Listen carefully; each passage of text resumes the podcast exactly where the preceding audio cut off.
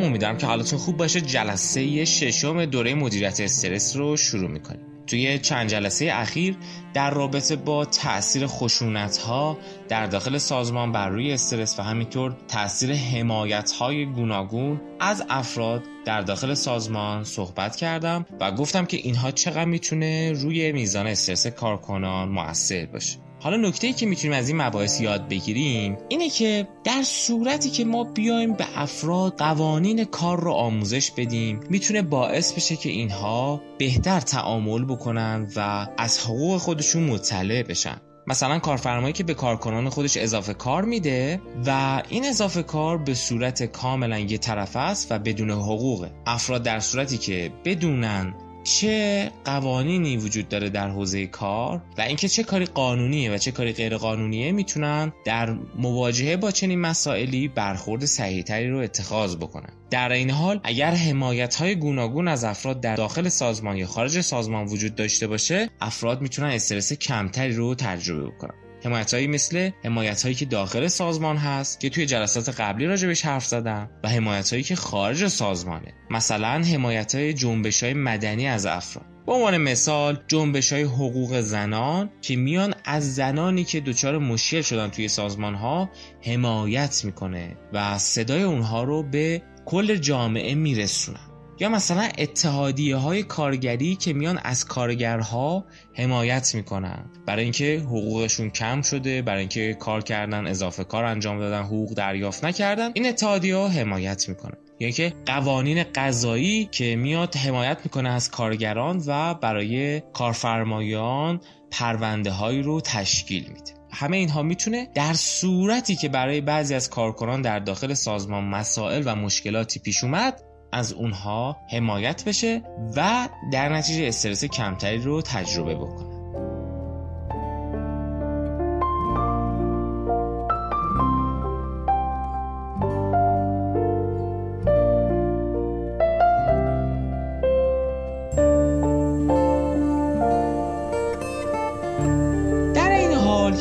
مواردی هم هست که در داخل سازمان کارفرما و بخش مدیریت می‌تونن اجرا بکنن تا به این شکل میزان استرس افراد کاهش پیدا بکنه. مثلا توی دنیای جدید خیلی کارها و مشغله های افراد زیاد شده. دقدقه های گوناگونی که دارن. مثلا افرادی که موظفن از فرزندانشون از پدرها و مادرهاشون مراقبت کنن. یا مسئولیت های مختلفی توی زندگی داشته باشن. همه این مسئولیت ها باعث میشه که اونها همیشه نتونن در داخل سازمان یک کار مشخص در ساعت مشخصی رو انجام بدن امروز تکنولوژی جدید مثل فضای مجازی مثل سرعت اینترنت که روز به روز بالاتر داره میره کار بر روی پلتفرم و امثال هم می‌تونه به ما کمک بده برای اینکه کارمون رو به صورت منعطف طراحی بکنیم. کار منعطف کاریه که دیگه خیلی نیازی به حضور فیزیکی ثابت نیست. بلکه افراد می‌تونن خودشون time ایی رو برای حضور مشخص کنن. مثلا بگن که ما روزهای دوشنبه، سهشنبه و چهارشنبه در این time ا می‌خوایم توی سازمان حضور داشته باشیم و کارمون رو انجام بدیم. الباقی کار رو در خارج از سازمان می‌تونن انجام بدن. یا که ساعت کار رو در داخل روز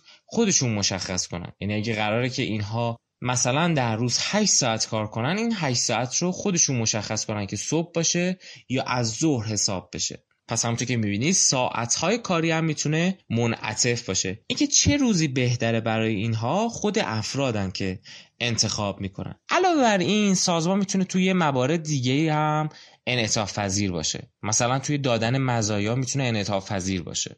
امروز مزایای به اصطلاح سل سرویس هم وجود داره. یعنی اینکه خود کارکنان از بین مزایای گوناگونی که می‌تونن توی سازمان انتخاب کنن اون مواردی رو که بیشتر متناسب با نیازهای خودشون هست رو انتخاب کنن. مثلا سازمان می‌تونه به کارکنان خودشی این مزایا رو بده. یه لیستی از مزایا. دادن وام دادن مرخصی و دادن تسهیلات برای سفر دادن بنهایی برای خرید دادن بنهایی برای شرکت توی یه سری ورزش ها مثلا بلیت استخر یا باشگاه های بدنسازی یا چیزایی مثل این. کارکنان خودشون متناسب با نیازهای خودشون از بین این مزایا انتخاب می‌کنن.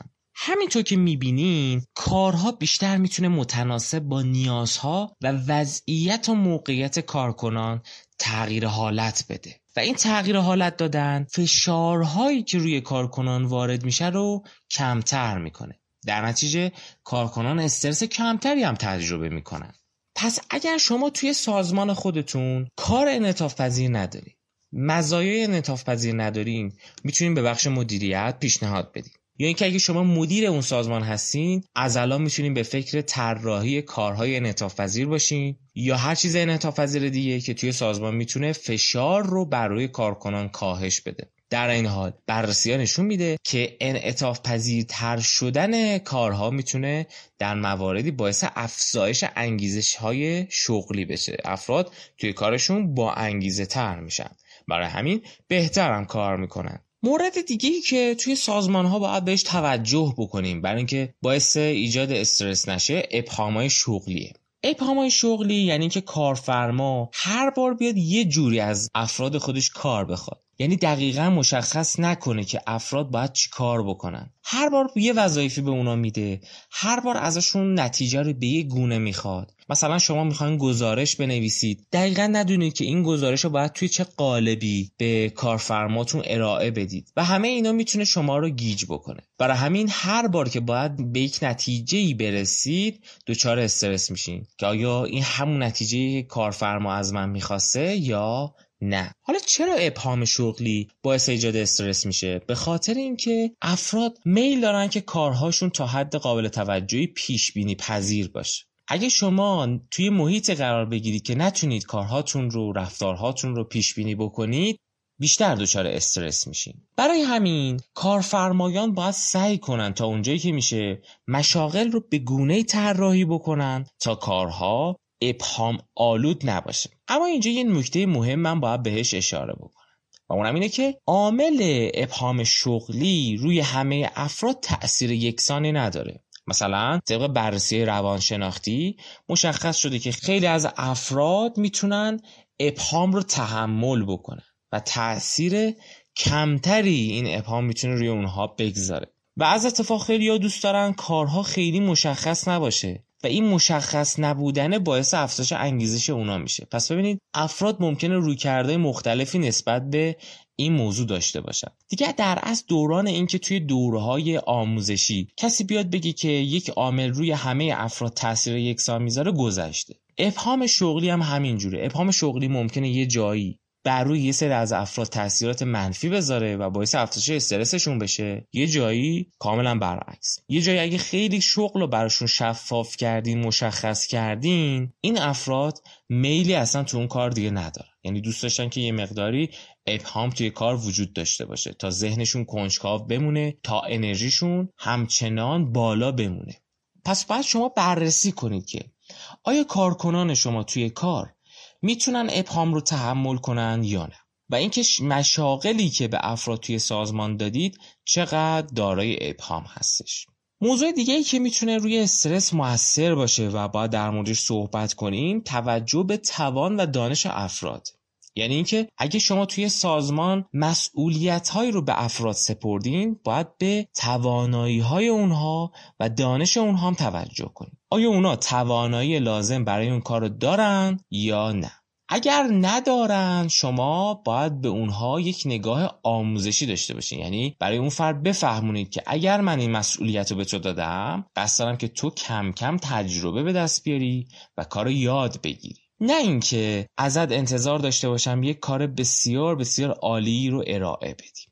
در عین حال سعی کنیم که توی سازمان ها تا اونجایی که امکان پذیر هست دانش افراد رو افزایش بدیم. که حالا مثلا توی جلسات قبلی راجع به فرهنگ تصمیم دانش توی سازمان صحبت کردم در رابطه با مدیریت دانش صحبت کردم و گفتم که توی سازمان میشه حمایت های اطلاعاتی داد. این حمایت ها باعث میشه که افراد دانششون افزایش پیدا کنه. یا اینکه سازمان برای کارکنان خودش دورهای آموزشی بذاره تا این شکلی مهارت های افزایش پیدا کنه. چون دارم صحبت می‌کنم در رابطه با اینکه وقتی می‌خوایم کار رو به افراد بسپاریم به این مباحث نگاه کنیم یه نکته هم اینجا خیلی حائز اهمیتی که بهش اشاره کنم. اونم اینه که بعضی از افراد هستن که خیلی در برابر اینکه بخوان مسئولیتی رو به کسی بسپارن مقاومت می‌کنن. شاید دیده باشین تو زندگیتون یا شاید خودتون هم جزء اینجور افراد باشین که نمی‌تونین کاری رو بر عهده کس دیگه بگذارید. حالا این می‌تونه دلایل خیلی زیادی داشته باشه. یا اینکه توی اون سازمان بارها تجربه کردین و به این نتیجه رسیدی که کارتون رو با خودتون انجام بدین. یا یه دلایل روانشناختی خیلی عمیق تری داره که شما نمی‌تونید کاری رو به دیگران بسپارید. حالا می‌تونه دلایل خیلی زیاد داشته باشه. مثلا شاید شما نمی‌تونید به کسی اعتماد زیادی بکنید. شاید شما از همون کودکی آموخته باشید که نمیشه به اطرافیان اعتماد کرد.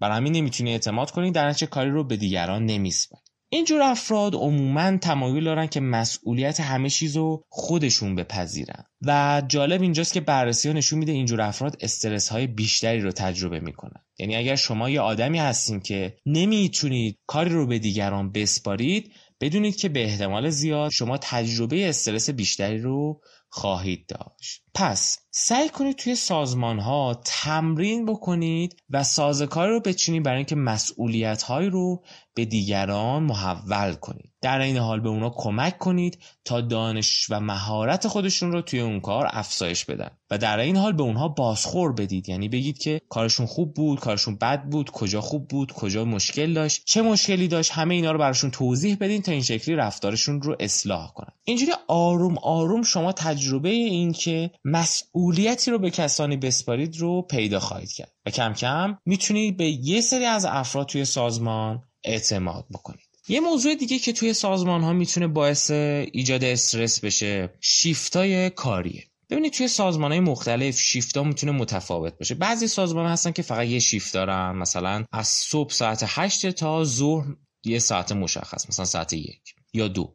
اما یه سری از سازمان ها خصوصا سازمان های تولیدی شیفت های متعددی دارن. حتی شیفت شب هم دارن. یعنی افراد باید ساعت دوازده شب بیان وارد سازمان بشن تا نزدیک های صبح در داخل سازمان کار کنن و بعد از سازمان خارج بشن. حالا نکته ای که از اهمیت اینه که خیلی وقت شیفتای شب به خاطر اینکه چرخه زیستی آدما رو یا همون سرکیدین ردمز رو به هم می‌زنه افراد با مشکلات متعددی روبرو میشن. مثلا کسانی که عادت داشتن روزها بیدار باشن و شبها بخوابن حالا باید هفته هایی رو تجربه بکنن که شبها باید بیدار باشن و روزها بخوابن. و مشکلات بسیار متعددی برای این افراد ممکنه ایجاد بشه. مثلا خانواده که در طول روز بیدارن و سرصدا می‌کنن افراد خوب نمی‌تونن بخوابن. اگه خوب نخوابن تمرکزشون از دست میدن. و مسائلی از این قبیل که ممکنه همه اینها در پایان باعث بشه که افراد توی شیفت شب دچار استرس بیشتری بشن. حالا ما باید روی این موضوع کار کنیم که چه شکلی شیفت های شبمون رو طراحی بکنیم. چه افرادی رو وارد شیفت شب بکنیم چه افرادی رو وارد شیفت شب نکنیم. یه سری از افراد هستن که کلا نمی‌تونن شب کاری بکنن. و برعکس شما می‌تونید یه سری از افراد رو پیدا بکنید که توی شیفت شب راحت تر کار می‌کنن. اصلا تو اطرافیان خودتون اگه نگاه کنین یه ده هستن که عموما شبا بیدار میمونن روزا میخوابن. عادت دارن به این کار. اصلا اینا خیلی بیشتر لذت می‌برن که شیفته شب بیان. پس شما می‌تونید بررسی کنید چه افرادی علاقه دارن که بیشتر شیفته شب رو شرکت کنن.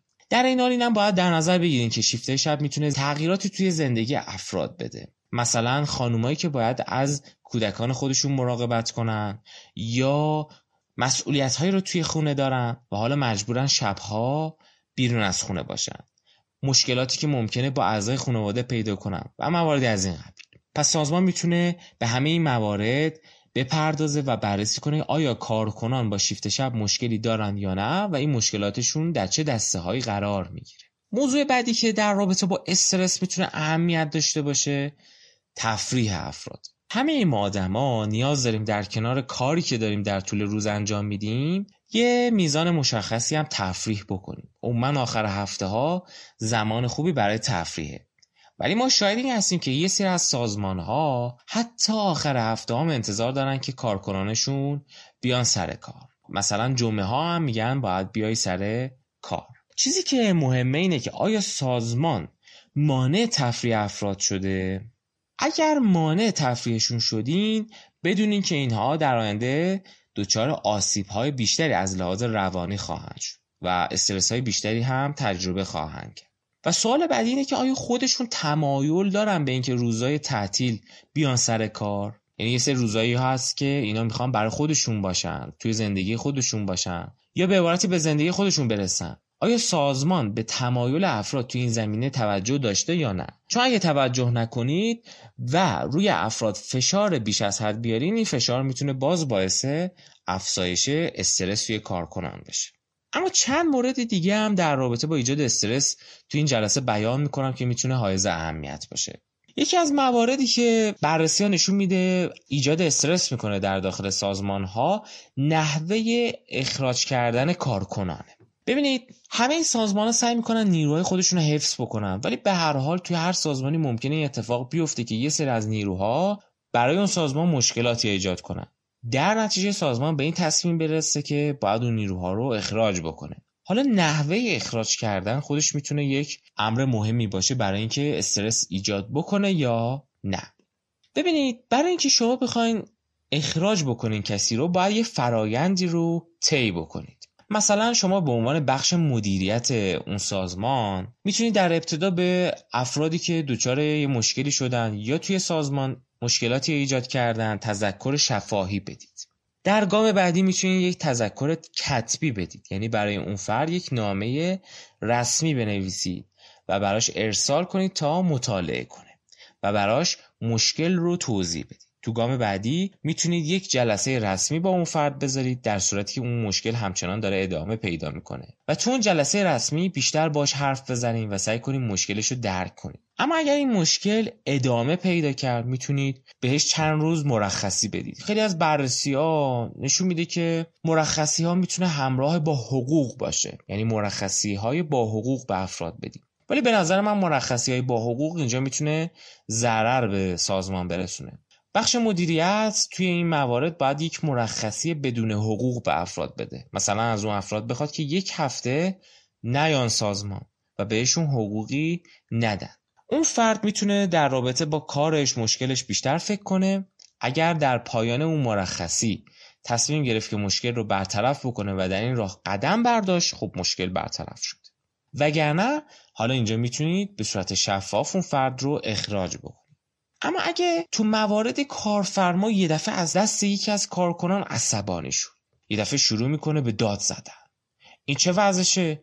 چرا کارتو خوب انجام ندادی؟ داد بزنه. ممکنه یه درگیری ایجاد بکنه. یه تعارضی به هر حال اینجا رخ داده و بعد اخراجش بکنه. این آسیب های خیلی زیادی می‌تونه به سازمان بزنه. خصوصا وجهه مدیریت رو می‌تونه خراب بکنه. و همینطور یه استرس خیلی زیادی رو به باقیه کارکنان بده. شما توی سازمانی هستین دارین کار می‌کنین. یه دفعه می‌بینید که بخش مدیریت با یکی از همکاران کناری شما یه دعوای خیلی شدیدی رو انداخته و داد و بیداد می‌کنه و در پایان میگه از سازمان من برو بیرون و تو اخراجی شما هم استرس می‌گیرید. همکارای بغلیتون هم استرس می‌گیرن و این استرس ها می‌تونه برای اون سازمان مخرب باشه. یه مورد دیگه ای که باعث ایجاد استرس توی سازمان ها میشه تهمت هاست هر جمعی که شکل می‌گیره یه سری آدمو به همدیگه تهمت هایی می‌زنن و پشت سر هم حرف در میارن. مهم اینه که اگه به شما تهمت هایی زدن باید این موضوع بررسی بشه پیگیری بشه. باید سازمان به شما این اجازه رو بده که از خودتون دفاع بکنید. شاید دیده باشین که وقتی توی جمعی به شما یه سری تهمت ها زده میشه اگه شما جواب ندین همیشه این موضوع تو دلتون میمونه. یعنی همیشه تو دلتون میمونه آزارتون میده. اذیت میشین که چرا جوابشون رو ندادن. و بعضی وقتا با خودتون نشخار می‌کنین. نشخار می‌کنین یعنی چی؟ یعنی مدام هی با خودتون میگین اینا به من این حرفا زدن منو ناراحت کردن. هی با خودتون تکرارش می‌کنین. این تازه باعث ایجاد احساسات منفی در شما میشه. و استرس رو می‌تونه برای شما بالاتر ببره. پس اگه چنانچه که توی سازمان ها به افرادی تهمت زده شد باید فرایندی ایجاد بشه برای اینکه افراد بتونن این موضوع رو رسیدگی کنن و از خودشون دفاع بکنن. و این نشه که توی سازمانی هم که افراد بیان خیلی راحت به همدیگه تهمت بزنن و بعد برن دنبال کارشون. انگار نه انگار. این می‌تونه برای افراد مخرب باشه. حالا چیزی که در تمامی این نکاتی که توی این جلسه و جلسات قبلی مشترک بودن اینه که ما می‌فهمیم برای اینکه جلوی استرس رو بگیریم برای اینکه بتونیم مدیریت کنیم این استرس رو توی محل کار باید اقداماتی رو قبل از ایجاد استرس انجام بدیم. باید سازکارهایی رو طراحی بکنیم. سازکارهایی برای اینکه به تهمتهایی که به افراد زده میشه رسیدگی کنه. سازکارهایی برای اینکه افرادی رو که می‌خوایم اخراج بکنیم بیایم اونها رو بررسی کنیم. سازکارهایی رو برای دریافت پاداش. چرا دریافت پاداش؟ چون مثلا تبعیض ها توی سازمان می‌تونه باعث ایجاد استرس بشه. اگه کارکنان احساس کنن که در حقشون داره تبعیضی میشه ناعدالتی قرار رخ بده. به سری از افراد پاداشهای خیلی زیادی داده میشه. به سری از افراد من جمله شما پاداشهای کمتری داده میشه. و علتش بیان نمیشه شما اینجا استرس های بیشتری رو تجربه خواهید کرد. پس سازمان باید یه سازوکارهایی رو برای دریافت پاداش توی اون سازمان ایجاد بکنه. که حالا مثلا صحبت کردم حتی اینجا می‌تونه پاداش ها رو انعطاف پذیر بکنه. سازکارهایی رو برای آشنایی افراد با حقوق خودشون رسیدگی به مشکلات رسیدگی به شکایات همه اینها باید سازکارهایی رو داشته باشه. بررسی بکنیم ببینیم واکنش های مدیریت نسبت به این سازکارها و این مشکلات چیه و آیا ما می‌تونیم از تکنولوژی های جدید در این راستا استفاده کنیم یا نه. مثلا توی جلسات قبلی گفتم که میشه یه اپلیکیشنی رو طراحی کرد و کد نویسی کرد که این اپلیکیشن مشکلات افراد رو رسیدگی کنه افراد نامه ها و شکایت هاشون رو توی این اپلیکیشن ثبت بکنن و مدیران بتونن به این نامه ها دسترسی داشته باشن. یعنی که افراد توی این اپلیکیشن ها مزایایی که نیاز دارن رو مشخص بکنن یا اگه چنانچه که کسی بهشون تهمت زده بتونن رسیدگی کنن. حتی بخش مدیریت در صورتی که بخواد کسی رو اخراج کنه می‌تونه از طریق این اپلیکیشن ها برای اون فرد نامه رسمی رو ارسال بکنه. و همه این تکنولوژی های جدید می‌تونه باعث بشه که شفافیت توی سازمان ها بیشتر بشه رسیدگی بیشتر بشه و راحت تر بشه. و در نتیجه استرس افراد کاهش پیدا می‌کنه. بسیار عالی. ما به اتمام این جلسه هم نزدیک میشیم. توی جلسه آینده بیشتر در رابطه با موضوع استرس صحبت خواهم کرد و در این حال یه مقداری هم در رابطه با افسردگی حرف خواهم زد که می‌تونه اینجا برای ما مفید باشه. امیدوارم این جلسه به کار شما اومده باشه و باعث شده باشه که به فکر تحول توی سازمان خودتون بیفتید. بریم برای جلسه بعدی.